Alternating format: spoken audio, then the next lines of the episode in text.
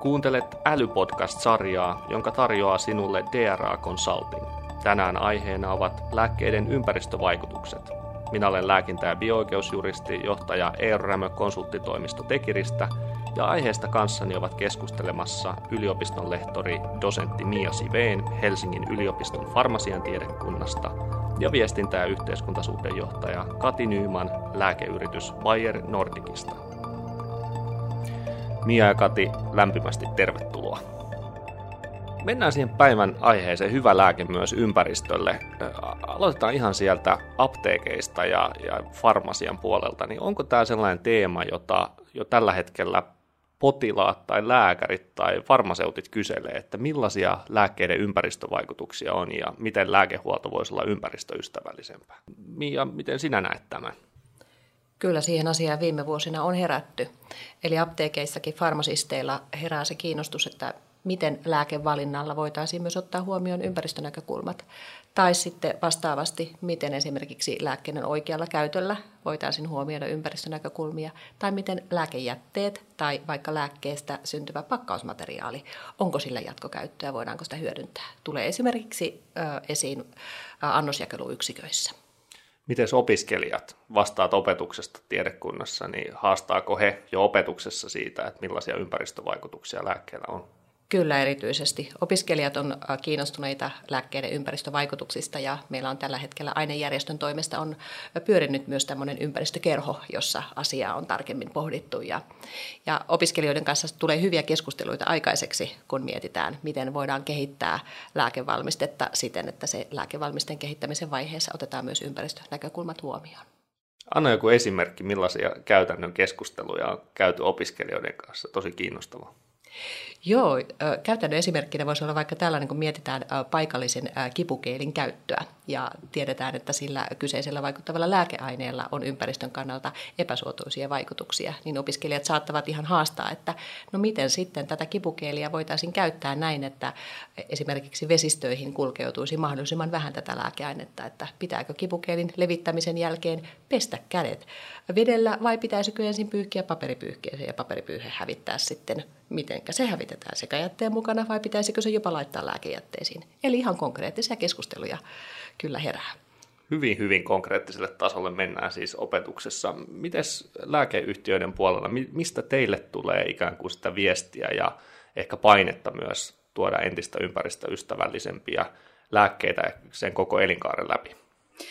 Kyllä meilläkin se näkyy tietysti yhä enemmän ja enemmän siinä, että potilaat ja kuluttajat on kiinnostunut tästä, tästä puolesta ja, ja kyselevät myöskin sitten tietysti, no toki meillä on sinne puolelle ihan, ihan niin kuin omat, omat ö, vaatimukset ja, ja tota, ö, menetelmät, mutta sitten hyvin paljon, esimerkiksi Suomessakin tätä jo paljon kysytään, mutta että jos mä vertaan vaikka, vaikka mitä Ruotsissa tapahtuu, niin siellä ollaan ehkä tässä jo muutama askel edellä.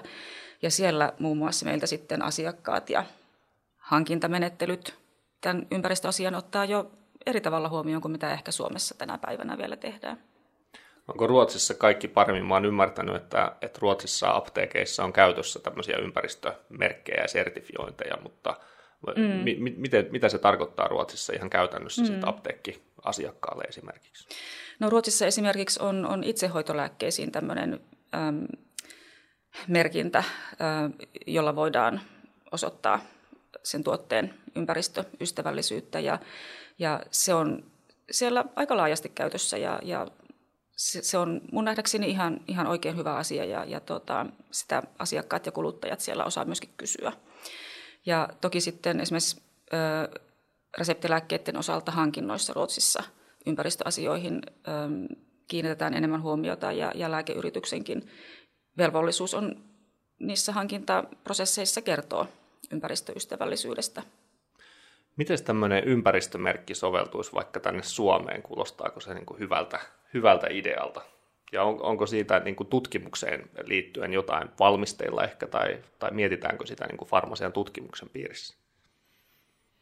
No jos ajattelee sitä lääkettä määräävää lääkäriä tai äh, siellä apteekissa lääkeneuvontaa antavaa farmasistia, niin kyllä tällaisesta ympäristöluokittelusta olisi varmasti hyötyä myös siinä päätöksenteossa, että ensisijaisesti toki valitaan sellainen lääke, kun siihen hoitoon on, on paras, paras lääke, mutta että jos vaihtoehtoisesti on ympäristön kannalta erilaisia tuotteita tarjolla, niin olisi se tieto olemassa. Eli tiedän, että tällä hetkellä on Suomeenkin tulossa tämä lääkkeiden ympäristöluokittelu ja saataville erityisesti farmasisteille ja lääkärikunnalle, ammatti, ammattikunnalle tämä tieto. Että Vaikka puhutaankin lääkkeistä, niin mennään hetkeksi maan alle ja jätevesien pariin. Mia, mitä sieltä jätevesistä löytyy, millaisia lääkejäämiä ja, ja miten ne vaikuttaa ympäristöön? Kyllä, sieltä löytyy lääkejäämiä, sieltä löytyy ihan näitä suuresti käytettyjä lääkeaineita, kuten esimerkiksi parasetamolia tai ibuprofeenin metaboliitteja. Ja mistä ne on sinne kulkeutunut, niin ne on sen oikean lääkkeen käytön seurauksena. Ihmisillä on käytetty lääkettä tarpeelliseen vaivaan ja lääkeelimistössä eliminoituu, metaboloituu, erittyy ja kulkeutuu jätevesiin. Ja jätevesissä itse asiassa jäteveden puhdistamolla sen lääkkeen poistamisen mahdollisuudet on aika rajalliset. Riippuen sen lääkkeen fysikokemiallisista ominaisuuksista, niin osa lääkkeistä suodattuu sieltä siihen puhdistettuun veteen lähes samoina pitoisuuksina – joskus jopa korkeampinakin pitoisuuksina kuin mitä on ollut siinä jätevedessä lähtöjäänsä. Ja osa taas sitten kertyy enemmän sinne lietteeseen. Eli on hyvin rajalliset mahdollisuudet poistaa niitä oikein käytettyjen lääkeaineiden jäämiä jätevesistä. Puuttuuko meiltä siis ihan kokonaan teknologia, jolla niitä jätevesiä voitaisiin puhdistaa? Meiltä ei välttämättä puutu kokonaan teknologia, vaan siellä on niin suuri molekyylien kirjo ja myös hyvin eri vaihtelevia pitoisuuksia. Eli me tiedetään, millä keinoilla voitaisiin niitä lääkeaine, molekyylejä ja lääkeaineiden metaboliittia sieltä poistaa, mutta viime kädessä on kyse siitä, kuinka paljon meillä on mahdollisuuksia sitä tehdä. Eli jos lähdettäisiin systemaattisesti tunnistamaan kaikki metaboliitit, kaikki lääkeaineet, pienetkin pitoisuudet ja poistamaan niitä, niin tarvittaisiin jo hyvin paljon lisää eri analyysi- ja, ja puhdistusmenetelmiä käyttöön. Eli ollaan itse asiassa jo aika kalliissa prosessissa. Eli näkisin, että enemmän ehkä hyötyä voisi olla siitä, kun tiedetään, että lääkkeitä käytetään paljon sairaaloissa, tiettyjä lääkkeitä, tai hoitolaitoksissa, ja on havaittu, että jäteveden puhdistamoilla on tällaisia pistelähteitä näiden sairaaloiden jätevesissä ja, ja hoitolaitosten jätevesissä, pienissä jäteveden puhdistamoissa saattaa löytyä ää, tiettyjä lääkeaineita enemmän, ja voitaisiin keskittyä sitten näiden pistelähteiden ää, kuorman ää, puhdistamiseen. Maailmalla taitaa olla jo esimerkkejä siitä, että esimerkiksi sairaalat on itse lähtenyt puhdistamaan omaa jätevettään sen takia, että siitä tulee niin kallista, jos sen tekee esimerkiksi keskitetysti tai muualla. Niin kenen pitäisi maksaa tämä jäteveden puhdistus, kun puhutaan tällaisista lääkejäämistä? Yleisesti ympäristöoikeudessa on tämmöinen polluter pays, eli, eli se, joka saastuttaa, niin se maksaa. Niin kenen vastuulla se pitäisi tässä olla? Niin tässä on ehkä vähän vaikea eettisesti sitten sanoa, että onko se sen lääkkeen käyttäneen potilaan vastuulla. Ei ainakaan voi olla näin. Eli kyllä sitten mä näkisin, että se on ehkä enemmän sitten sen ö, yhteiskunnan vastuulla huolehtia siitä jäteveden puhdistuksesta. Teillä on Kati ihan mahtava tehdas Suomessa ja, ja jos mietitään ihan sitä tuotantoa, niin mitä mm. kaikkea siellä voidaan huomioida, jos erityisesti mietitään tätä ihan jätevettä ja mm. niitä ympäristövaikutuksia? Joo, meillähän Turun tehtaalla me ollaan itse asiassa Bayerin maailmanlaajuisessa tuotantolaitosverkostossa ihan best practice tämän, tämän jäteveden käsittelyn suhteen. Eli meillä siellä tuotantotiloissa ei jätevettä, meillä ei edes ole viemäreitä siellä, vaan puhdistaminen tehdään nihkeä pyyhinnällä, kostea pyyhinnällä ja sitten ne pyyhkeet laitetaan lääkejätteeseen. Eli meiltä ei, ei pääse sitä ää, lääkeainetta sisältävää vettä viemäriverkostoon ollenkaan. Ja nyt kun me ollaan rakentamassa sinne parasta aikaa myöskin uutta tehdasta, niin sinne ei tule viemäreitä tuotantotiloihin, vaan nimenomaan siitä puhdistamisesta huolehditaan niin, että se jätevesi päätyy joko lääkejätteeseen tai, tai ensin tankkiautoon ja sitten asianmukaiseen lääkejätekäsittelyyn. Eli ollaan, ollaan kyllä tässä, uskallan sanoa, että me ollaan ihan edelläkävijöitä ja, ja tuota, meidän uusi tehdas tulee olemaan tässä mielessä hyvin moderni ja huolehditaan sitten jätevedestä. Vielä tuossa, kun Mia sanoit, että, että sinne jopa saattaa päätyä lääkejäämiä, joilla on korkeampia pitoisuuksia, mutta ylipäänsä mitä merkitystä sillä on, millaisia vaikutuksia näillä lääkejäämillä on, mitkä sitten puhdistamisen jälkeenkin sinne vesistöihin esimerkiksi päätyy?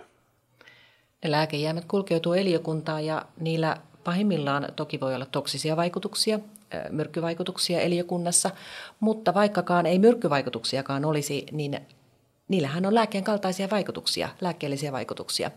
Eli ne samat molekyylit vaikuttavat samoihin reseptoreihin myös meidän eliökunnassa kuin mitä silloin potilaalla käytössä ollessaan. Eli, eli tätä, tätä myötä niin emme varmaankaan toivo meidän ympäristössä, ympäristössä tapahtuvan vesieliöissä tai muissa, muissa eliöissä niin näitä lääkkeen kaltaisia vaikutuksia tarpeettomasti. Uskaltaako silti syödä vielä kalaa vai voiko sieltä saada sitten ibuprofeenia tai, tai jotain muuta niin kuin liiallisen määrän, että päänsärky poistuu tai flunssa, flunssa menee ohi? Joo, tällä hetkellä niin sitä on selvitetty, koska tämä olisi niin kuin, ajatuksen juoksuna hyvinkin mahdollinen ajatus, että, että syömällä syömällä kalaa, niin voisiko saada liian suuren annoksen tai terapeuttisen annoksen lääkemolekyyliä. On selvitetty, että itse asiassa aika suuri määrä kalaa pitäisi syödä, jotta näin, näin tapahtuisi. Eli lääkemolekyylit ja niiden metaboliitit, ne kyllä saattavat kertyä eliökuntaan, mutta, mutta että todennäköisesti niin ainakaan näin aikuisväestölle niin terapeuttisia annoksia sieltä ei tulisi. Miten antibioottien liikakäyttö ja ei-rationaalinen käyttö, jos näin voi sanoa, niin on ihan massiivinen ongelma. Ja antibioottijäämäthän, jotka sekä maaperässä että vesistöissä, niin aiheuttaa tämmöisiä superbakteereja, ja siitähän kai tässä pitäisi erityisesti olla, olla huolissaan, mutta onko antibioottiresistenssi seuraava pandemia? Jos ajattelee tätä meidän yhteistä terveyttä, vaan health-käsitettä, niin tässähän me nähdään, että me ihmiset ja eläimet, eliökunta ja ympäristö, me jaetaan se meidän yhteinen terveys ja varmasti antibioottiresistenssin osalta on tärkeää sekä siellä lääkkeen tuotantovaiheessa välttää siitä lääkkeiden antibioottien kulkeutumista ympäristöön ja sitten myös yhtäläisesti se antibioottien käyttö, että se on sitä tarpeellista.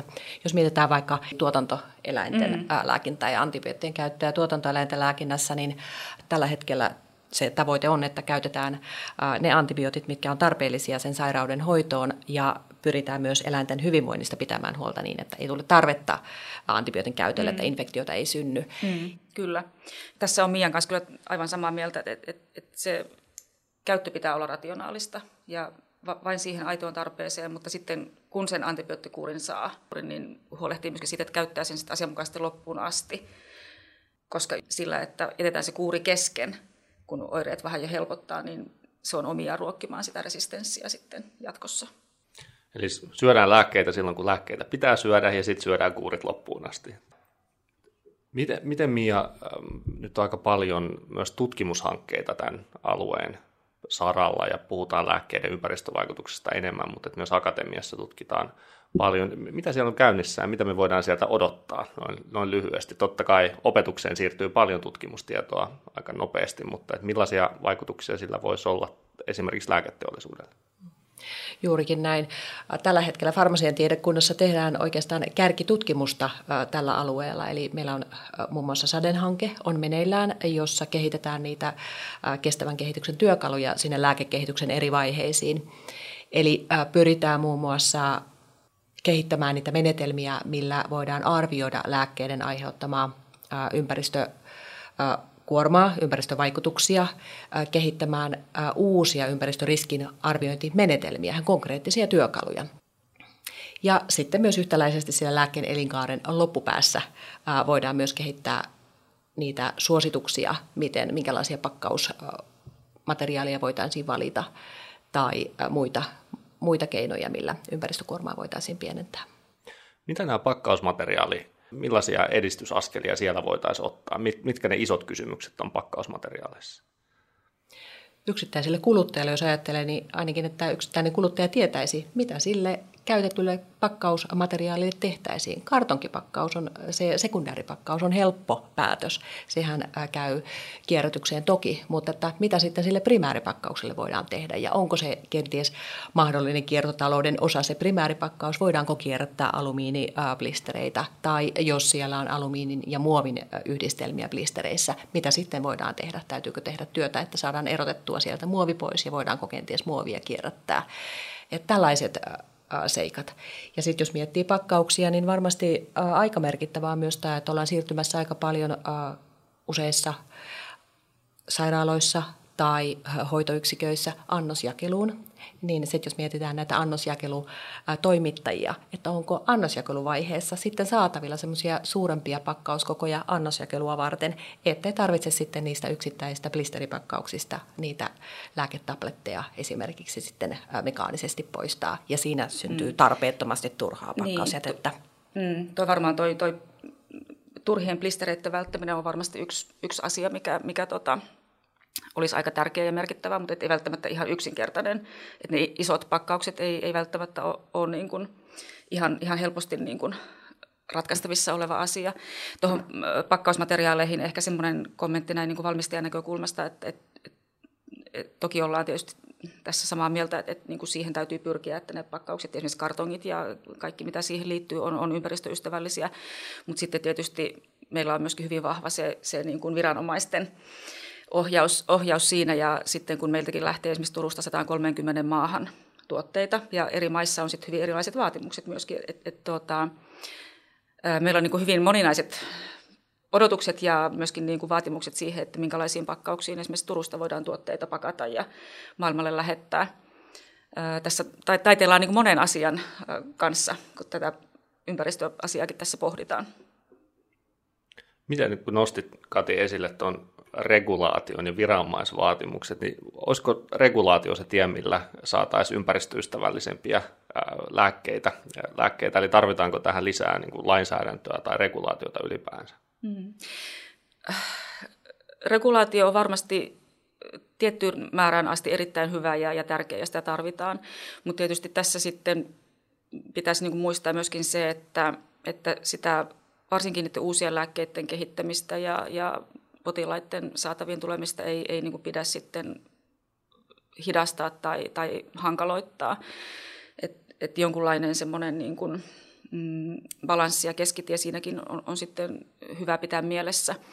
Et, et jotenkin se, se uusien lääkkeiden kehittäminen ja tekeminen ja tuominen sinne potilaiden ja lääkäreiden saataville on, on kuitenkin se tärkeä ja ykkösasia ja on olemassa vielä niitä, hyvin paljon niitä unmet medical needsia. Et, et, tuota, että sitä ei saa sillä niin kuin liialla regulaatiolla niin kuin hankaloittaa ja sitten toisaalta sitten se ei myöskään saa vaikuttaa liikaa siihen lääkkeen hintaan, joka on tietysti myöskin yksi asia, mikä tässä sitten monessa vaakakupissa painaa.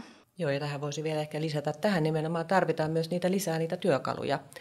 Eli mm. tiedekunnassa tehdään sitä akateemista tutkimusta tällä mm. hetkellä juurikin Saden hankkeessa näiden työkalujen kehittämiseksi, joilla voitaisiin sitä ympäristöriskin arviointia tehdä mahdollisimman aikaisessa vaiheessa sitä lääkkeen kehitystyötä.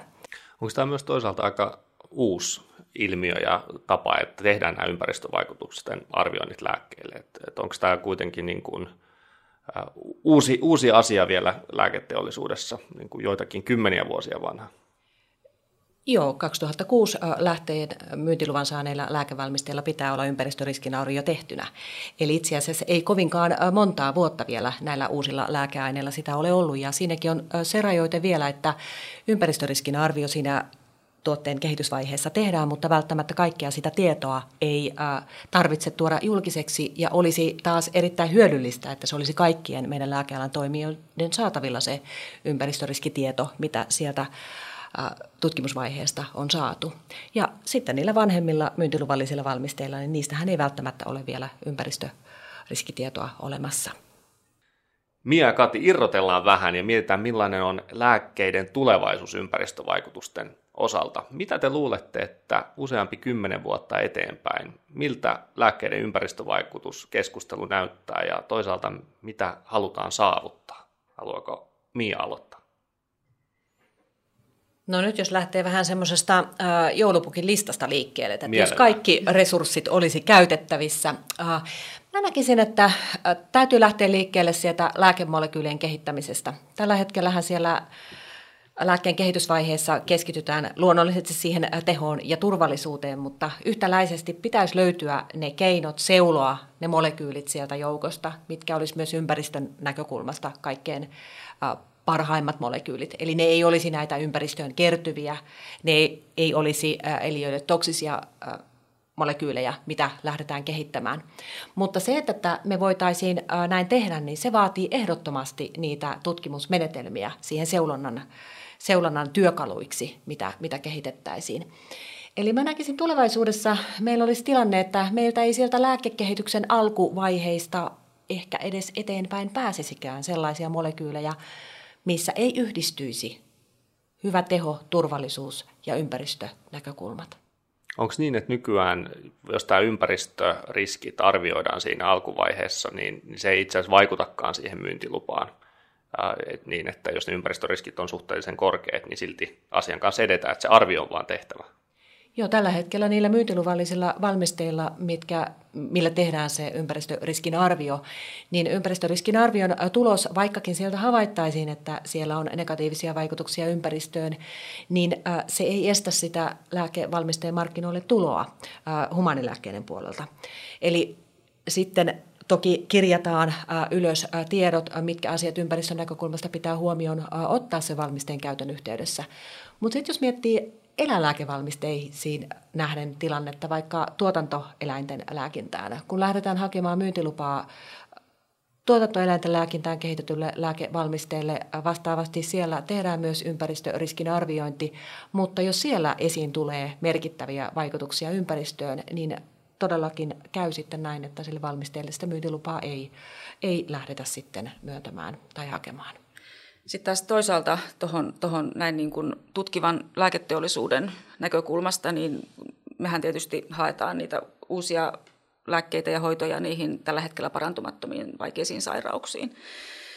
Niin toisaalta, jos, jos vaikka tulevaisuudessa kehitettäisiin lääkemolekyyli johonkin vaikka vaikeaan syöpään tai johonkin muuhun, muuhun tota, sairauteen, niin siinä on tietysti sitten aika, aika iso eettinen pohdinta sitten siinä, että jos se molekyyli todettaisiin tehokkaaksi turvalliseksi, niin miten paljon sitä ympäristöasiaa voidaan siinä painottaa sitä myyntilupaa pohdittaessa, jos todennäköisesti olisi, että sillä saataisiin läpimurto aikaiseksi. Nämä, nämä on itse asiassa aika vaikeita tämmöisiä eettisiä pohdintoja sitten, mitä, mitä tässä kohti pitäisi tehdä tässä on varmasti myös kustannuskysymykset ihan keskiössä, eli, eli miten ympäristöystävällinen lääke on vielä kustannuksiltaan mm. siedettävä. Mm. Miltä, miltä se ajatus vaikuttaa, että, että kuinka paljon ollaan valmiita maksamaan ympäristöystävällisestä lääkkeestä? Niin, tämä, tämä on hyvä kysymys ja, ja nimenomaan, että jos ja kun tulee aina enemmän regulaatiota, enemmän vaatimuksia, niin pitäisi ymmärtää se, että, että sillä on myöskin sitten kustannus ja, ja pitäisi olla myöskin sitten valmiutta maksaa siitä lääkkeestä sitä hintaa, mikä siihen kehitystyöhön ja kaikkeen, kaikkeen markkinoille saattamiseen on, on käytetty. Eli ehdottomasti pitää pohtia myöskin tätä, että paljonko siitä ympäristöystävällisestä, turvallisesta, tehokkaasta lääkkeestä ollaan valmiita maksamaan varmaan ideaalimaailmassa turvallisuus ja tehokkuus ja ympäristövaikutukset olisi jotenkin balanssissa keskenään ja niitä voitaisiin voitais tarkastella kokonaisuutena ja, ja miettiä, mitkä olisi ne suunnat. Mietin, että miten tämmöinen yksilöllistyvä lääketiede, joka on kuitenkin vahva trendi, niin ainakin kuvittelisi, että se helpottaisi rationaalista lääkekäyttöä, eli mietitään niin tosi spesifisti aina sille yhdelle potilaalle liittyvät lääkkeet, mutta onko tämä vaan tämmöistä maalikon toiveunta, että, että se tulee vaikuttamaan siihen, millaisia lääkkeitä syödään. Niin, kyllä varmasti tuo yksilöllinen lääketiede ja yksilölliset lääkehoidot on menossa juuri tähän suuntaan, mitä, mitä kuvasit. Eli ei, ei enää niin kuin ammuta haulikolla laajasti, vaan haetaan se täsmähoito ja täsmämolekyyli ja juuri sille potilaalle parhaiten soveltuva tehokas hoito.